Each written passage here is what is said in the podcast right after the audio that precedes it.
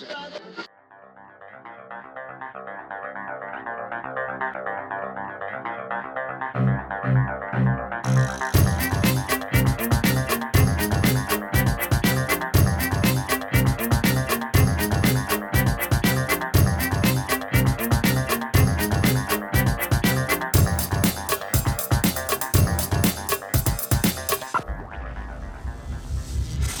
is Energy Cast, and I'm Jay Dowenhauer.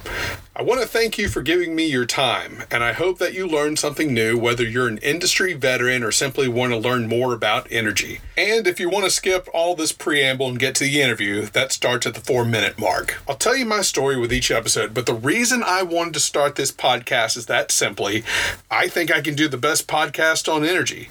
But Jay, you'd say, people get paid to make energy podcasts. Yes, but they always focus on the environment and global warming.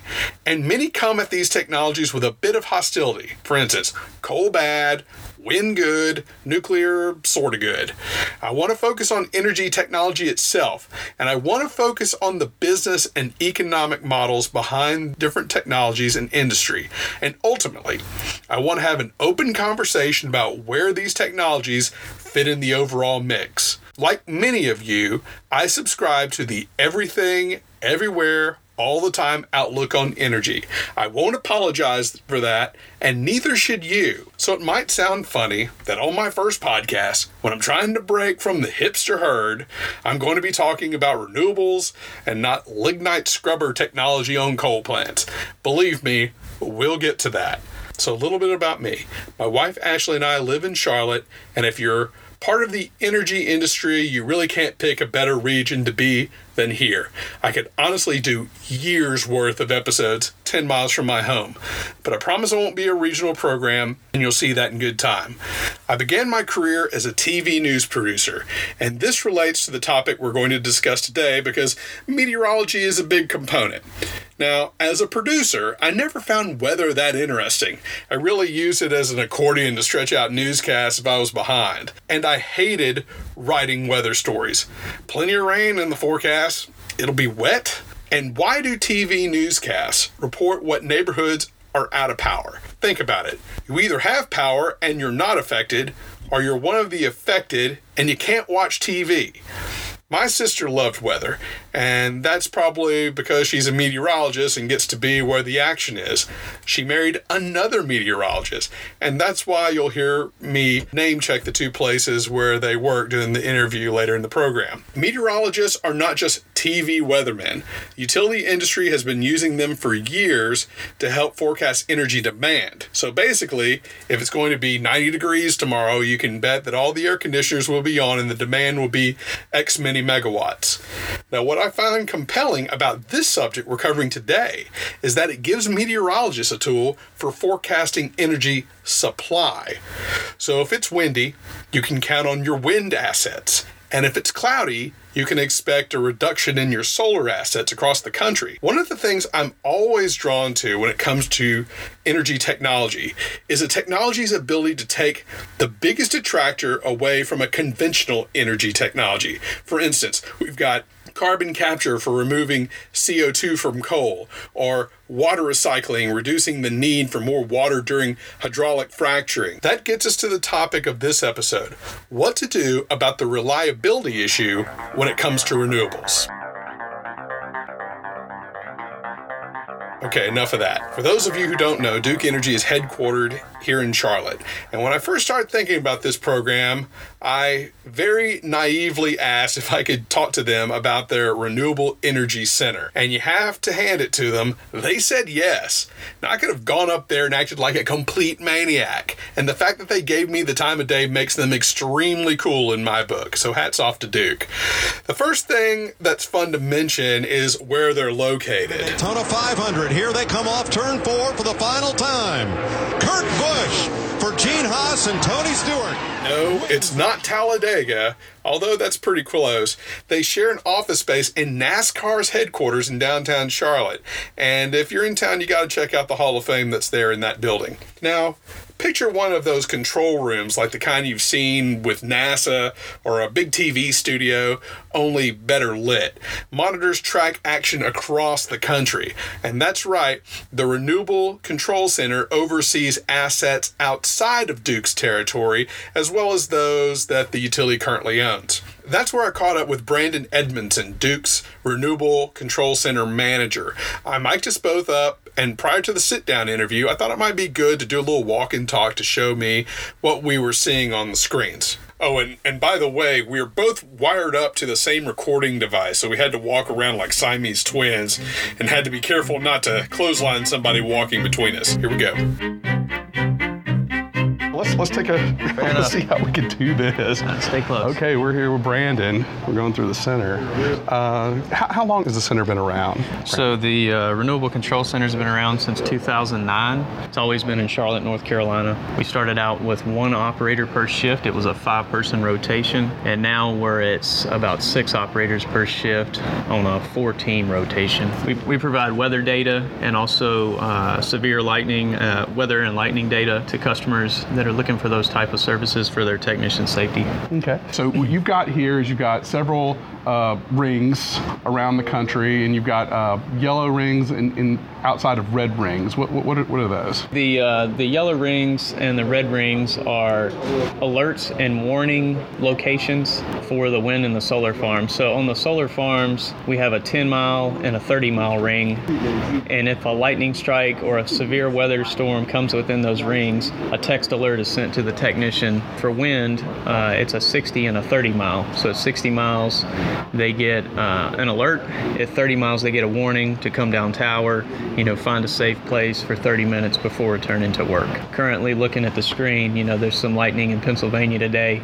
Uh, those technicians are currently not working at those sites um, until that storm passes. The, And- the most and- important thing, other than just ensuring that we have reliability and we're expecting what we're expecting out of the assets, is also, you know, the safety component. I Right, think that's right. something. So that- you you know you have a technician 300 foot in the air. If there's lightning or a severe storm coming through, whether it's you know a tornado, a hurricane, a hailstorm, whatever it is, we want to make sure they're out of the turbine uh, in a safe, grounded building. Same for our solar facilities. They're they're in the wide open there. If there's a storm in the area, we want to make sure they find an O&M building or get in a vehicle or something till the storm passes.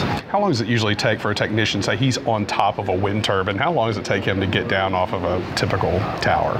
Depending on what they're doing and what they have to secure as far as tooling to get both technicians down and get in a safe place, you're probably talking a minimum of 30 minutes. Right, and he's he's going down a ladder essentially, right? Yes, a ladder yes. inside the, the tower. Yeah, all of uh, the Duke Energy turbines have cyst, you know, uh, Mm-hmm. that, that takes some weight off of you as you go down the tower, but they still have to climb that tower down. And so here we see right below that we see we got the cameras and everything, just kind of monitoring here. Is there anything particular you're looking for? Are you just making sure that there's not people there who shouldn't be there, or is there anything extra that you'd be looking at in say the, these pictures of these uh, solar farms that we're seeing?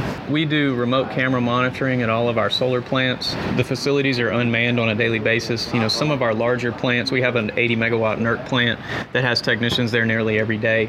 Some of our smaller plants do not have boots on the ground on a daily basis. You know, we have these cameras to get a little bit more insight. Severe weather at the site, we found brush fires alongside the site, wild animals on site, children getting under fences, you know, those kind of things. So it, it gives us a, a look into the site of what's going on at a facility where there may not be somebody there for a few days at a time. And then we also do it for technician safety. A lot of these solar plants have lone workers, you know, they're working alone for a full day, and it gives us a little bit more visibility into what that technician's doing versus wind, where everybody works in teams of two. And I can understand that. I used to work in, uh, I was in the oil field, you know, we would have a lot of guys go out there one man banding, you know, by themselves on the lease roads and stuff. And yeah, I mean, you get bit by a rattlesnake. Right. You're on your own. Uh, and so this is really uh, good to see that you can see what's going on there. A lot more safety component than I was uh, ex- expecting here. And, and our control center is managed 24 7, 365 on the wind side. And then on solar, we have 18 hours of coverage per day.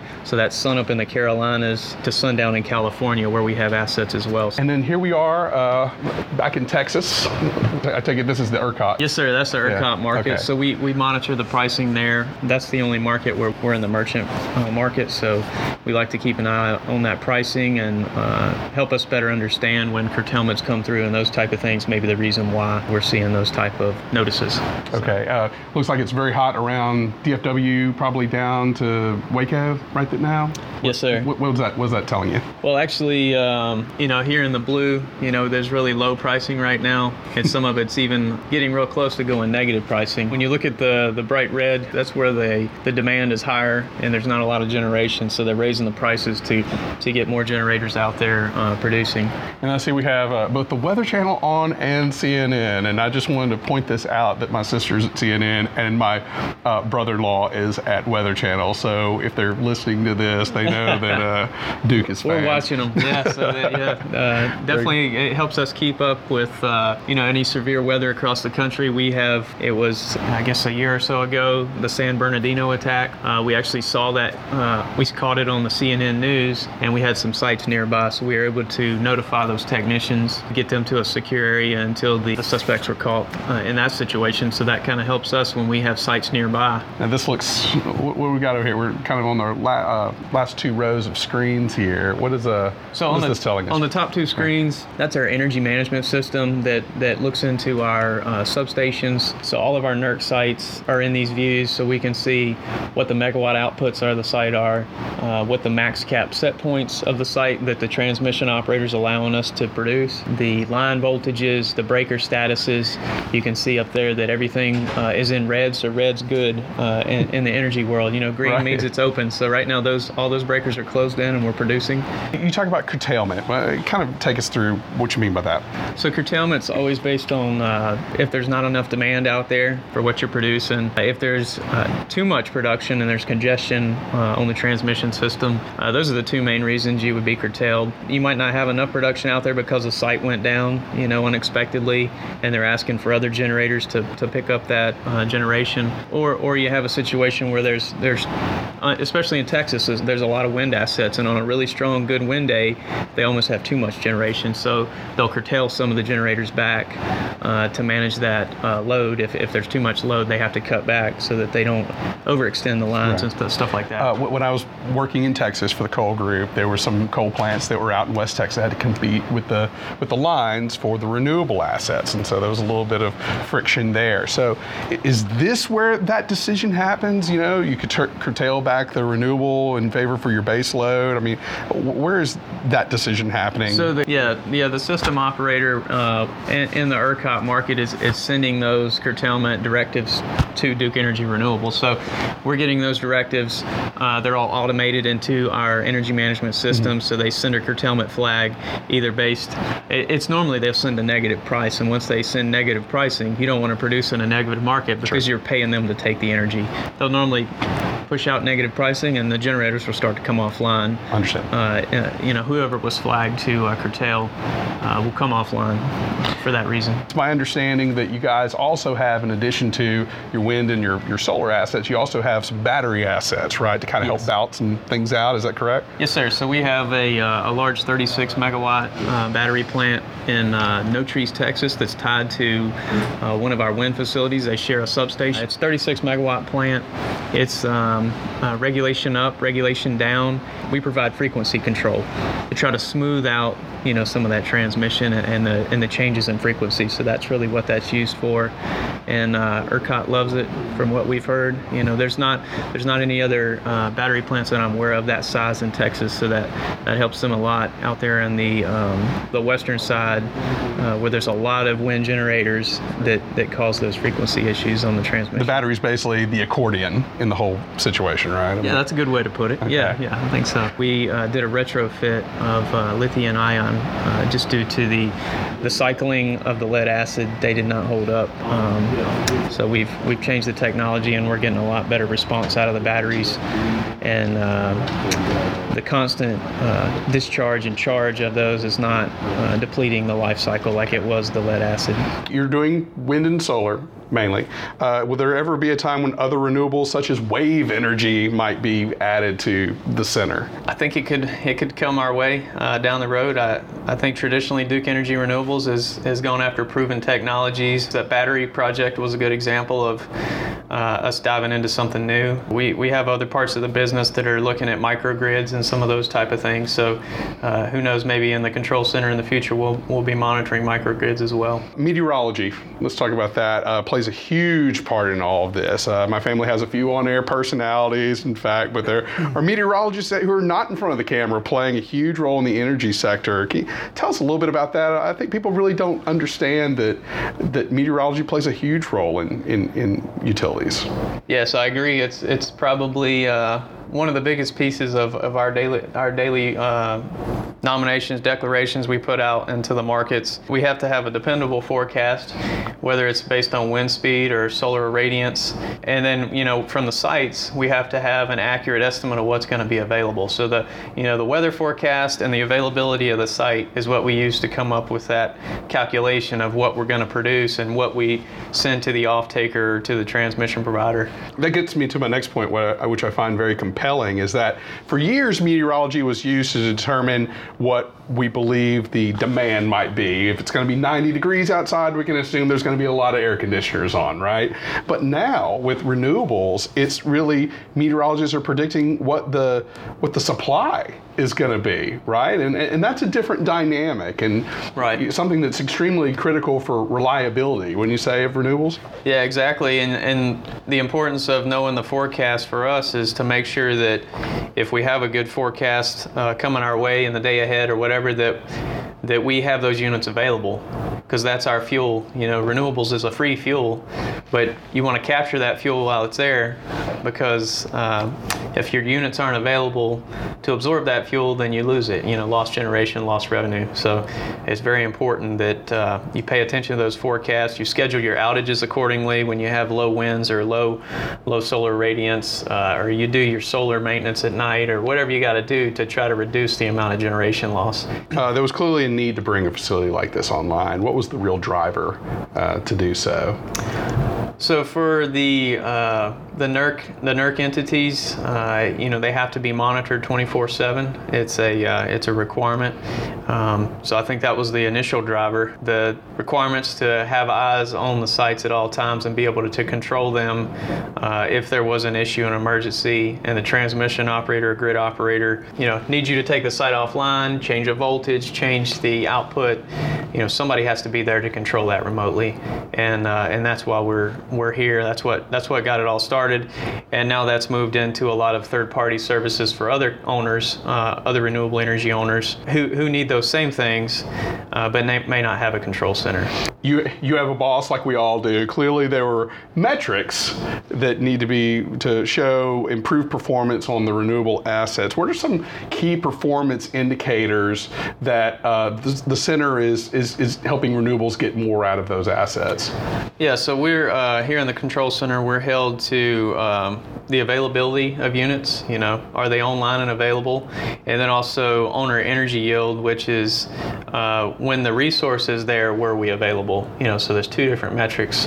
Availability is just are you there all the time, uh, and then the owner energy yield is were you there when the resource was there and able to produce. And then with with forecasting, making sure that we forecasted what the plan a day from the site said to forecast based on the weather. I'd assume you've seen improvement since you began in 2009 to now, right? Absolutely. Yeah, we treat this just like you would treat any other uh, large utility scale generation. Each generator or us is just like a, a, a, combined cycle or a you know a coal plant, whatever you want to call it. You know, we we treat it the same way. In the early days of renewables, uh, it seemed that there was maybe this theoretical threshold percentage of renewable assets that could be on the grid at any time. Otherwise, maybe reliability might suffer. Uh, is, is that still the case? Is there still like a threshold of say 30% that we can only have 30% of renewables on the grid, uh, or, or, is that kind of way of thinking? I've seen a big change since I've been with Duke Renewables. I've been with them eight years, and and in the beginning, uh, a lot of these larger NERC sites that really had a big effect on the systems were heavily curtailed. You know, the transmission uh, was not there to to manage the amount of assets in, in certain areas. You know, you saw daily curtailments, uh, sometimes weeks on end. You know, they would be curtailed to a certain uh, reduced amount or all the way to the zero output. So, you know, you see a lot less of that now. I think there's been a lot of transmission improvements uh, in the areas that have had a lot of renewable construction, so that's helped. Uh, and I think a lot of people have. Um, uh, transmission operators are, are, learning how to manage that uh, type of generation on the system better. By having one one location that can see a lot of assets around the country, as opposed to say just the asset in Duke's territories, it would seem that there's been a great opportunity for data mining here.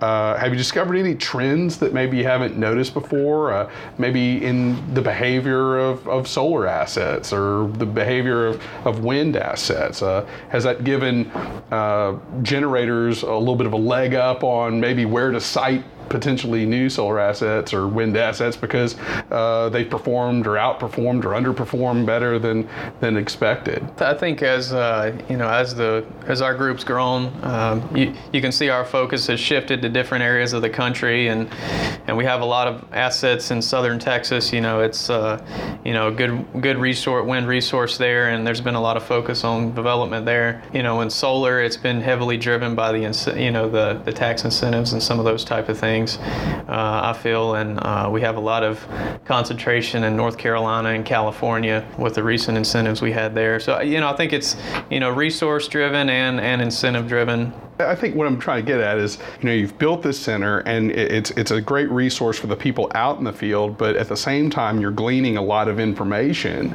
Regional facilities might not might be able to get a little bit of a low level snapshot of what's going on in the area, but you're able to see what's going on in the whole country, you know? I right. mean, and, and, and all nationwide. And I would have to think that that would be a, a huge asset for uh, just really us understanding uh, the renewable potential in this country country. Yeah, yeah. You know, um, with with my background being in solar operations, we had uh, our engineering technologist in the center was a wind and a battery plant manager. You know, we have a lot of people that brought field experience into the control center you know, bring a lot of insight of the day-to-day issues that are seen in the field so we can better understand what's going on in the field and how to help them better. And kind of looking at the weather patterns over the years and understanding, you know, when the resources are, are not as strong, you know, it really helps us with our outage scheduling when you're going to have those lost revenue uh, times a year for, for scheduled outages and planned substation outages, and stuff like that. It's helped us to better manage that and reduce our revenue losses. Yeah, that's what I think is also pretty interesting. And I've seen this happen before that a lot of times you learn the most from just going bottom up. You know, the guys are actually there in there, uh, able to provide their insights when you're looking at something from a 10,000 foot level. We've had really strong operators come from field technician roles, you know, wind and solar technicians, people that have been in different type of dispatch jobs, whether it's a service type dispatch, a generation dispatch, or a distribution dispatcher. We've had people from 911 dispatching, you know, so, you know, have different backgrounds, used to the schedules, maybe have some technical expertise in a mechanical field or renewables, and being able to bring that in and, and be successful. Uh, what are your plans for the future? More assets?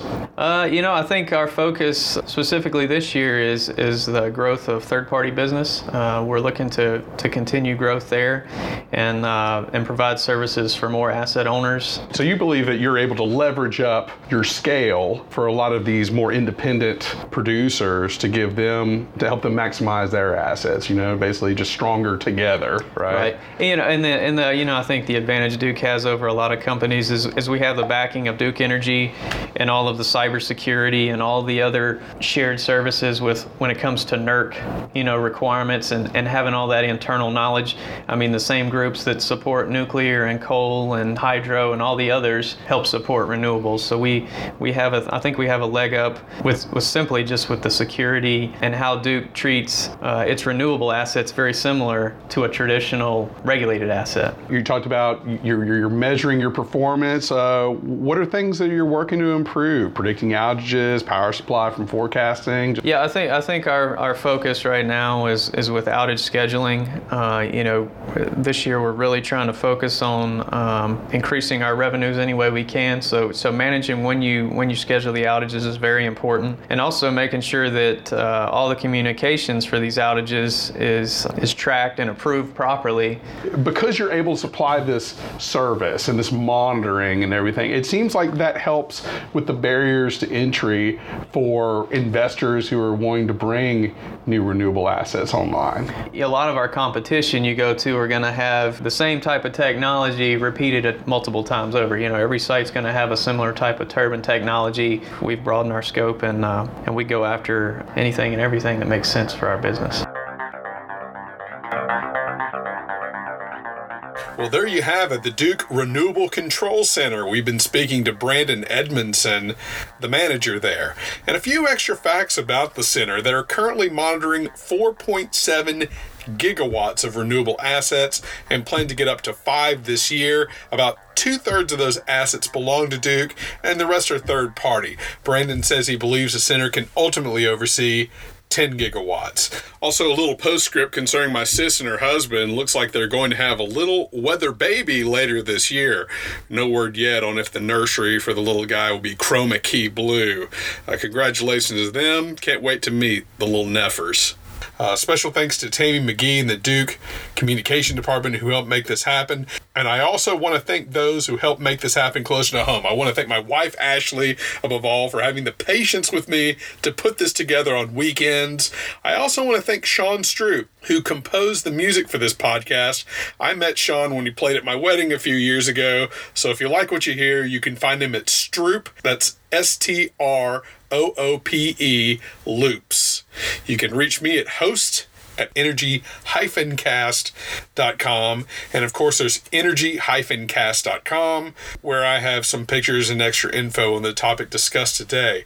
Thank you again for listening and join us next week when we witness nothing big, just history being made in hydrogen fuel cell technology. I'm Jay Dowenhauer. We'll see you next time.